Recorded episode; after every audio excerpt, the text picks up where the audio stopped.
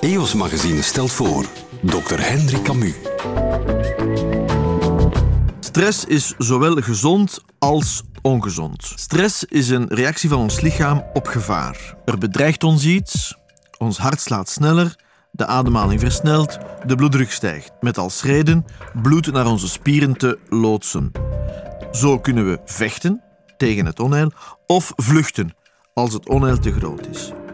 Zelfs het bloed zal sneller stollen. En de reden is dat, stel dat we zouden gewond raken door het gevecht, dan zou onze wonde sneller, het bloed sneller stelpen.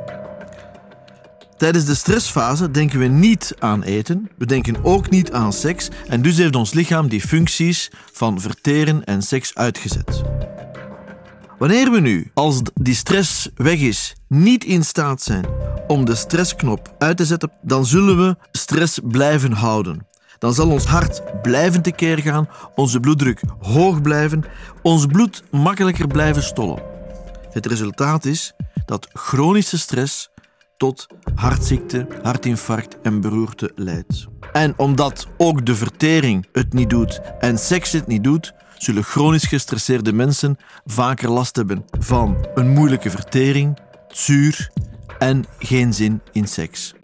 Dr. Henry Camus, een podcast van EOS Magazine.